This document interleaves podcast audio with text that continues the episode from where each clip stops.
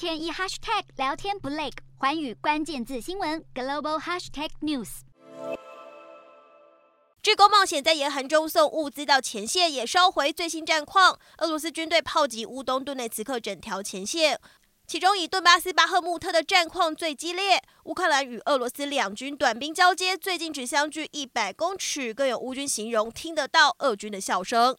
最激烈的战斗发生在巴赫穆特和阿夫迪夫卡两个镇，引发解读。克里姆林宫将野心缩小，只想退而求其次，确保目前已经到手的土地。而英国驻联合国大使伍版纳指出，伊朗先前已经运送至少数百架无人机给俄罗斯，俄军已经在战事中使用。英国的使节也指控俄罗斯寻求以规模前所未见的军援来交换数以百计的弹道飞弹。九号，美国也在宣布提供乌克兰新的军事援助，并且誓言阻碍俄罗斯和伊朗发展关系。此外，美军也以俄军为假想敌进行演习。